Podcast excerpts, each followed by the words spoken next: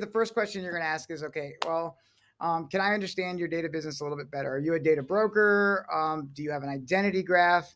Are you a controller of data? Are you a processor of data? Okay.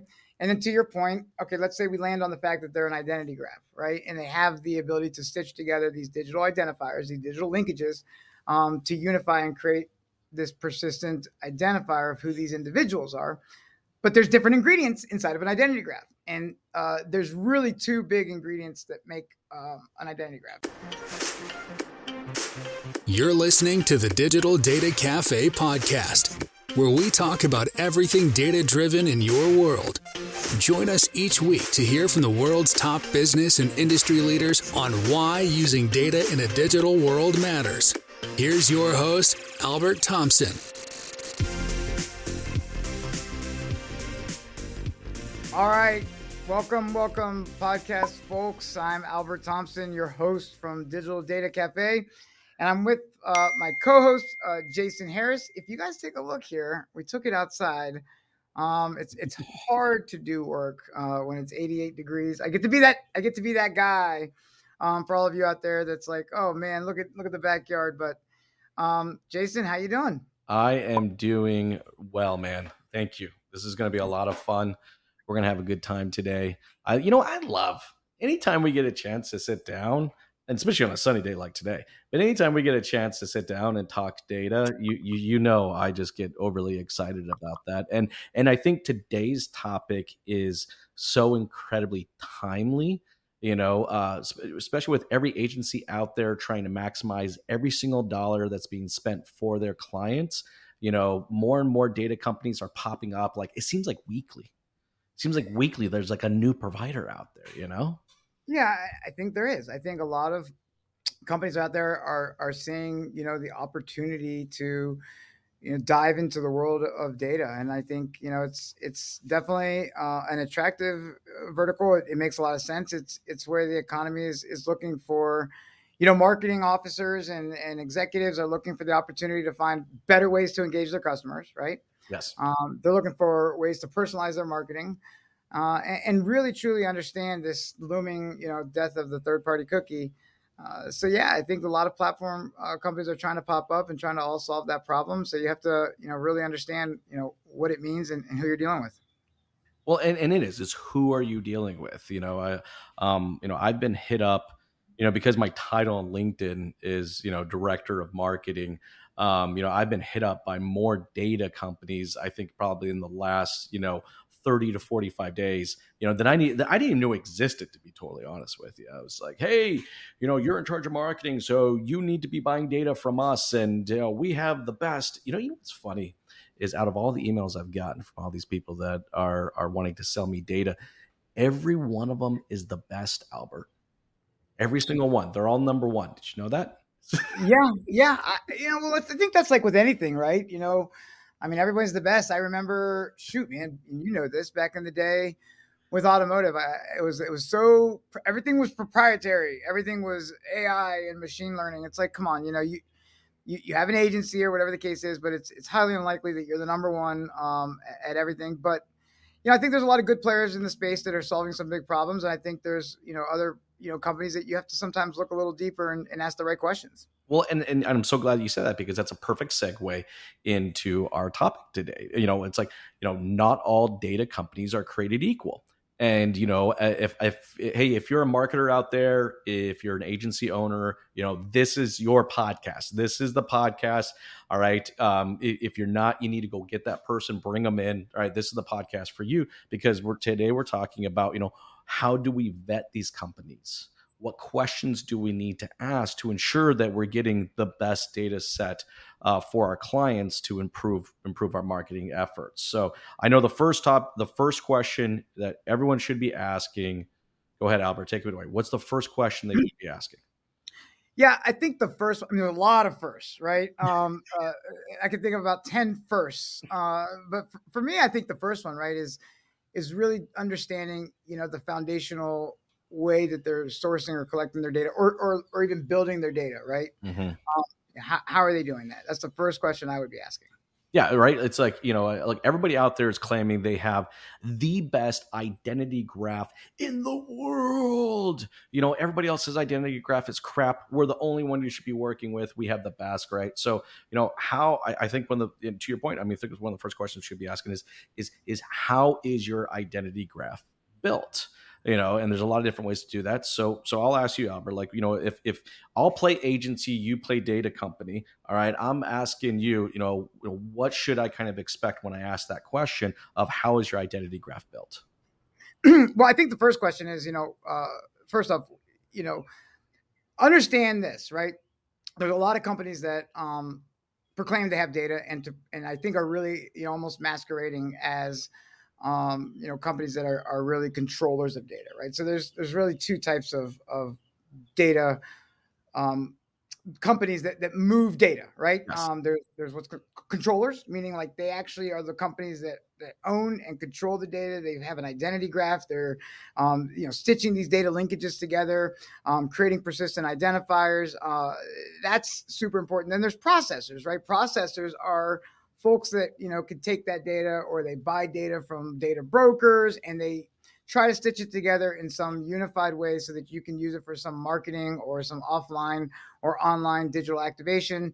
Um, and they're not really the owners or the controllers or the consent managers so to speak of that data and, and their processors. So I so so would you consider them like a, like a reseller like the more of like a reseller? They're they're they're taking data doing this very minimal processing on it and then just kind of reselling it back out yeah, I, I, think that's fair. I think that's fair to say. I mean, it's you know, listen, it could be a little bit more in depth than that because they might add some of their own um, special sauce. But you know, the, the the main thing is right.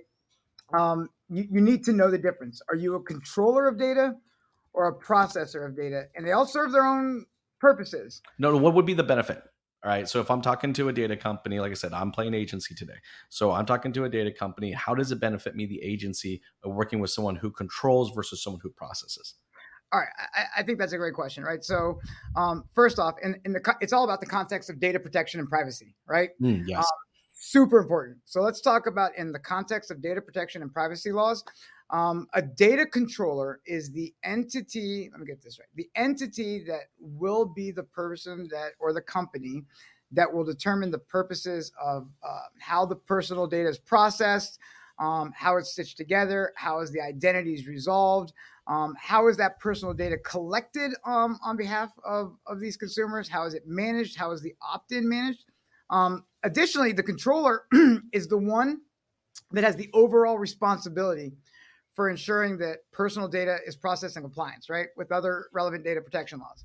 Um, so this means making sure that you know how it's collected, how it's stored, ensuring that the data is accurate, it's up to date, making sure that individuals are provided with um, appropriate notices right? I mean that opt out and the management and the consent is is super important. Um, also the controller is going to be the one responsible for um, responding back and forth with the data subjects right? So like hey if a data request comes in um, an audit request comes in that's the entity that's the main person uh, main company that's controlling that. Where the processor on the other hand right is is more responsible for processing the data on behalf of the controller. So right? they, yeah, they're kind of like this middleman. They're not necessarily responsible for kind of. I mean, they should be responsible, but it's kind of this weird area because they're not the ones that are kind of putting their neck on the line saying that this is consent. We have that record on on staff because they're playing middleman. Would that, would that be a bit, good way to look at it? Yeah, yeah. I mean, ultimately, the, the processor is going to be the one that's going to be responsible for for processing um, you know, the, the, data on behalf of the controller's instructions, right? Gotcha. So, like, you know, if, if, we're working with somebody that's that's utilizing our data, we're a controller, right? So, Driven IQ is a controller data, mm-hmm. um, and so this goes this this is a long way of talking about the identity graph, right? Um, whereas the processor, you know, they might take our identity graph and they might utilize the data right to implement whatever technical or uh, marketing measurement or whatever uh, application that they have um, and there's going to be measurements in place that we're going to require them to protect the personal data, and they must comply with those requirements um, to continue to be able to uh, do data processing um, or um, identity resolution, for example. So um, it, it's worth noting that you should know the difference of if you're engaging with a, a processor or controller. So I think that's the first one, right? Um, and I think going back to that identity graph, right, uh, super important right? Because the identity graph is the foundational way that you are as a controller, right? So you probably won't have an identity graph, so to speak, if you're a processor, right? And if you do, it's somebody else's. Because, like you said, you're kind of this middleman. You know, like you may have gotten some data from uh, another company that did utilize an identity graph and combined it with another set, so on. But yeah, the controllers, if their controller data, they have their own identity graph. This is the one thing I love about this because, you know, it growing up, my mom worked in restaurants right mm-hmm. and and you know I, i'm always fascinated with chefs you know i love watching cooking shows at home with my kids and everything like that because at the end of the day it's the same ingredients but it's the chef that can mm-hmm. make the biggest biggest difference right and and and I, and I don't know maybe that's the way my brain is processing it but that's how i kind of see these controllers right is that a lot of them are kind of working with similar ingredients maybe some of them have some slightly different ingredients but it's it's it's their it's their ability to put that together that makes a wildly different dish at the end of the day. that's right. That's right. And I think that's a really actually a very very good segue to talk about the ingredients that make up identity graphs. Yes, right? let's do that. Uh, because really, there, you know, if you think about it, so let's say the first question you're going to ask is, okay, well, um, can I understand your data business a little bit better? Are you a data broker? Um, do you have an identity graph? Are you a controller of data? Are you a processor of data? Okay. And then to your point, okay, let's say we land on the fact that they're an identity graph, right? And they have the ability to stitch together these digital identifiers, these digital linkages um, to unify and create this persistent identifier of who these individuals are. But there's different ingredients inside of an identity graph. And uh, there's really two big ingredients that make um, an identity graph. There's what's called a deterministic. And so you'll hear this big um, language, right? Deterministic buzzwords. They're my favorite right? buzzwords. Yeah. Right. Or probabilistic. And and and you know what? What's interesting about that, Jason, is there is this is going around a lot like a buzzword. I know, but it shouldn't be. It shouldn't be a buzzword. But I've, I'm I'm hearing it used as one. You know what I mean? That's right, and that's scary. Yes. Because that is that is I mean that is beyond frightening, because um, that is fundamentally critical to the methodology of the accuracy and I mean, literally fundamentally critical to the to the accuracy of the data.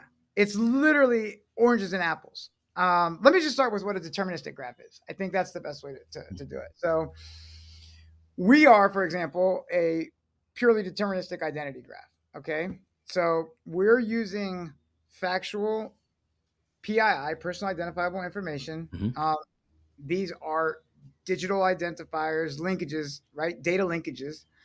Um, and, and, think of these linkages such as an email address, um, a phone number, a mobile ad ID, uh, a CTV ID, customer IDs, um, all of these things, right? That we can sequentially build on a table based approach, right? So we have a multiple table based approach um, to actually match the customer's data across various touch points and devices, right?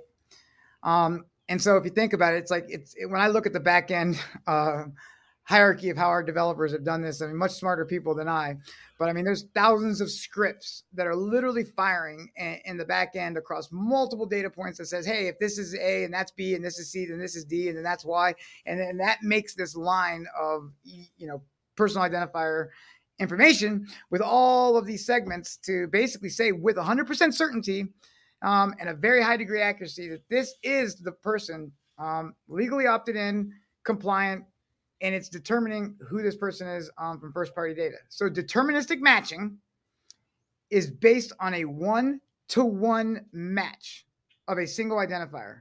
Okay. And that's truly the chef in this scenario.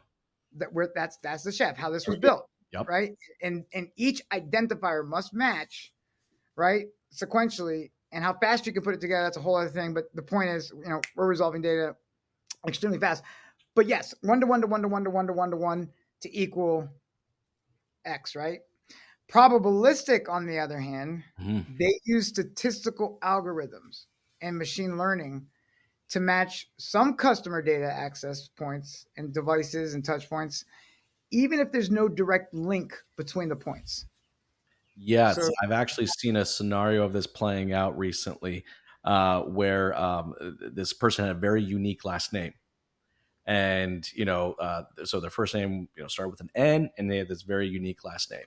and it connected it to uh, there was a probabilistic that came in i was combing through it and connected to some opposite person across the country all right because it created this probabilistic you know scoring of saying well that last name is so unique and how many nancys with that last name actually exist we're going to say the probability is that is the right person in this case it wasn't it, and listen and, and here's the thing is i'm going to explain at the very end why there's there's benefits and pros and cons to both and and here's the thing is and and and as we scale out the business, right, we can actually start to use different logic uh, that can be a combination of both, and I'll explain that in a second too. But um, so where deterministic matching is based on a one-to-one match, right?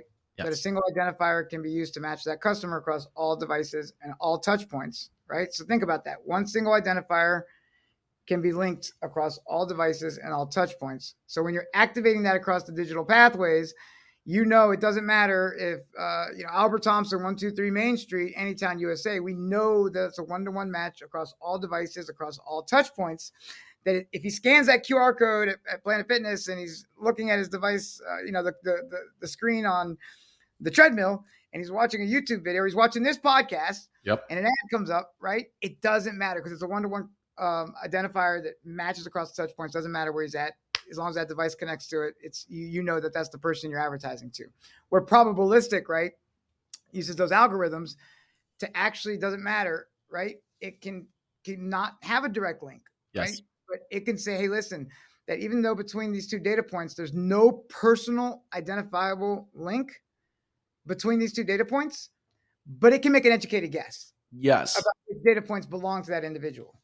Yes, I've actually had this problem when I uh, I actually run into this problem. So, you know, uh, there is another Jason Donald Harris that was born February 3rd. Uh, now, this other Jason Donald Harris lives on the other side of the country, all right, and has done some things that he probably shouldn't have done. All right. Oh, okay, across the border, all right, that's what they're using. They're using a, pl- a probabilistic scoring of like, wait a second, how many Jason Donald Harrises with this birth date can actually exist. Now, it's happened to me three times, and it's never a big deal. They usually just kind of pull me over. They look through my documentation and go, "Oh yeah, no, that's not you." Uh, but that's what it is. It's this algorithm that's created this prob- probability that this individual could be me, and I get flagged and I get pulled over. So here's what I love about that, right? Deterministic, very simple, one to one match across a data point with a verifiable identifier, right? Yes. Linking the two points. Probabilistic matching, right? No direct linkage points. It doesn't have to be a direct linkage points. It relies on an algorithm, right? That it can basically connect the dots, such as browsing history, IP addresses, location, you know, to make educated guesses. Probabilistic matching is one to many match, meaning that multiple identifiers, right? So remember, I said earlier, deterministic is one identifier across all touch points across all devices, right? Yes. Probabilistic is one to many match, meaning that multiple identifiers can be used to match that customer's data across multiple touch points and multiple devices in, in, in a probabilistic way, right? So um, I, I, think in short, deterministic matching, the way we view it, right, is it's more accurate and reliable than probabilistic it, it's it's it's the cream of the crop, right? You know, like I mean, if and I think that's why this is such an, an, an, incredibly important question. If if you're an agency out there, or if, or if you're you're in charge of marketing for your company, um, I think this is probably one of the most important questions that you need need to be asking.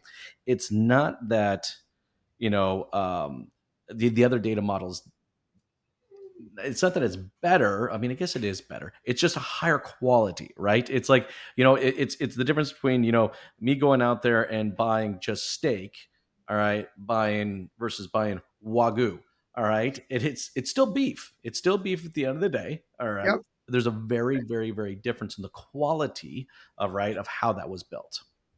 Yeah. So okay, look at it this way, right? Uh, deterministic matching um, is definitely we know for certainty. So it depends on the use case, right? So where we are developing a, an audience management platform, for us, the accuracy of the device level at the household, we couldn't guess at that, right? Because if you look at the shopping profiles at a household, um, they could be very different, right? Um, so here's an example.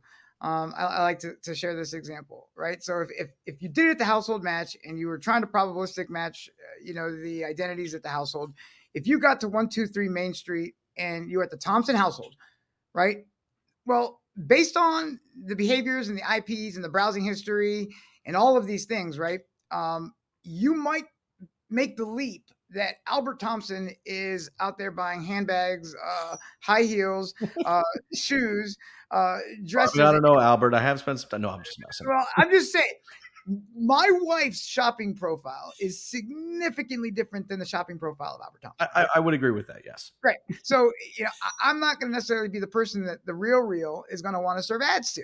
Yes. Okay. But, you know, if you knew 100% with certainty that, you know, um, this is Albert Thompson, these eight devices are linked to Albert Thompson, well, then guess what? Then I, I, I would venture to say that it would probably be better to serve me ads about data, data technology, or up and coming AI, something along that line versus an, an ad for the RealReal. But on the flip side, hey, guess what? There's another person here in his household with other devices that the RealReal does want to get in front of. Um, so, well, maybe I don't want them to actually get in front of our household, but uh, but yes, uh, in, in, theory, that's how it works. So here's how we can have both, the best of both worlds. Yes. Okay.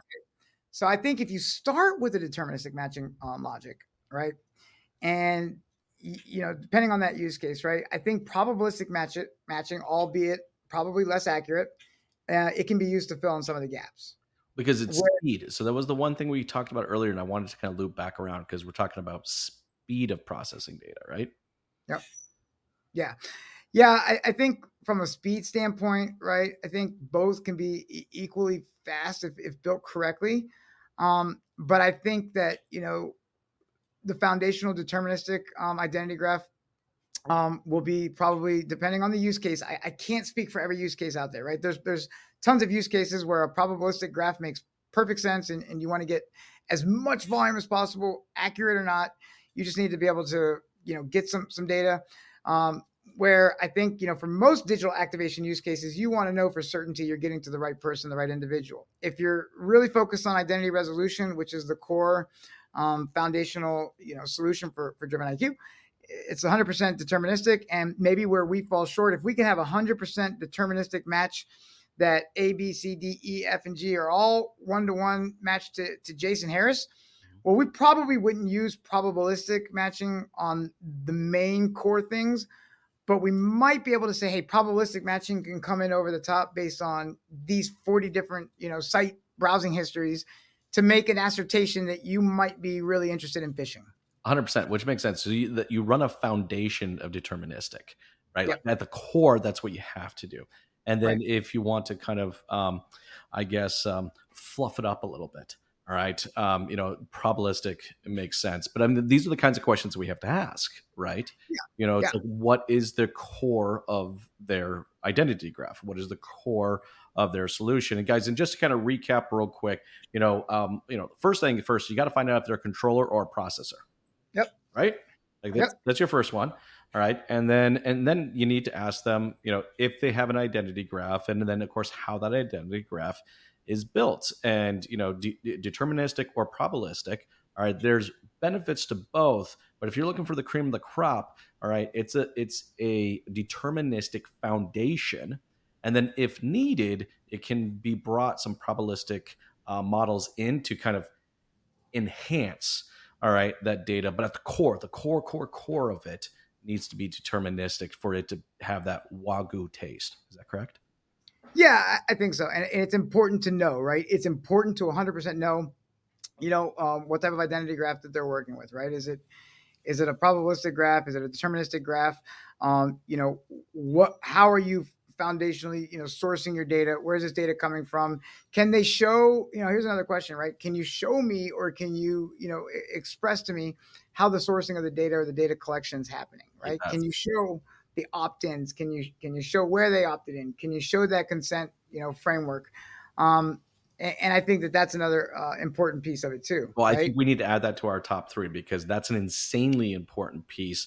I mean, we can do a whole nother podcast just on liability, but yep. at the core, you have to ask this question. So, Albert, how would you properly word that if you were if you if you're the agency this time and you're asking a data company, how would you how would you word that? um, can you walk me through your data collection um, uh, processes? Can you walk me through how you um, are, you know, implementing those mechanisms? You know, what is what does the data collection mapping look like for your for your business? Um, how are you storing that data? And um, how can you validate and verify you know the opt-in um, you know policies? And you know can you map can you map that? Can you show it? Can you show it to me? Can yeah. you I mean, very simply put we we expose it right? So so when we actually do our identity resolution and, and you go onto our platform we literally will show hey this you know this person um, opted in you know this location on this date at this time and if we needed to you know our platform has the ability to be audited down to the actual uh, you know place where they, you know, privacy policy where they actually opted in. So can can you can you show that data collection submission process? And and guys, if you're out there, or guys, if you're out there and you're watching, you're listening to this, and and that becomes a red flag with the company that you're talking to, it's a big one, okay? Uh, because you can be held liable for this. Like I said, it's almost a whole nother podcast for liability when it comes to that point now, right? Um, but you know, I look, I know we're getting towards the tail end of our conversation today, but you know, look, we have three amazing questions, all right, that you have to ask, all right, before you start purchasing data. And we encourage everybody out there watching, listening, you need to be purchasing data, all right? It will literally supercharge, all right, your marketing efforts to a whole nother level if you're not doing it. And if you are doing it, it look at ways you can even take it even farther, all right? So you need to ask, all right, are they a controller or are they a processor? Okay, right? Then you need to ask, all right, about their identity map. All right, do they have a foundation of it being deterministic? And you know, it, it, are they able to layer probabilistic on it to to kind of expand on that? And third, and guys, and we can't stress with you how insanely important this question is. Is you need to be able to say, "Show me the consent." Show me the consent. I need to see it. I need to know how you got it, how you validated it, how you store it. What do you think, Albert? Does that sound good? I, I, I think that's it, man. And I think we can we can take it from there, right? I think next it should be, you know, you know how we're we're we're unifying the data, how we're activating the data, and and you know implementing customer journeys and you know identity resolution and activating first party data. So I think yeah, spot that on. That is literally what the next podcast is. So there you guys heard it. There's the teaser. See, I, I have to. If I let Albert go, he'll just share all of this. On all right, I'll give it all. I'm gonna make him save it for the next one. But yes, once you have that you got to take those next steps. yeah, I'll, I'll, leave it. I'll leave it with this. I'll leave it with this, Jason, because this is exciting, right? Um, think of a world, right? When we, and I want I want everyone to get excited about this because this is where we're going to get to. This is what we're going to talk about. Love it. But in a world where, for years, right, marketers and brands and advertisers have all been optimizing and managing um, their campaigns all based off of just numbers, right? A 3.5% click through rate or a 33% bounce rate, right? Um, there's a world, and we're going to talk about it, where we need to get to the place where we're talking about people based targeting, people based marketing, um, people based driven um, attribution, you know, addressability. So, uh, you know, there's there's a, a definite place here where uh, this can really change uh, the entire game as to how marketers um, activate their data across the digital um, platform. And that is why you guys need to tune in for next episode. Hey, for everybody out there watching and listening, we really appreciate you guys taking the time to jam with us today. Albert, this has always been so much fun. Everyone, you guys have a wonderful day. Thank you so much. Thank you. Thanks, guys.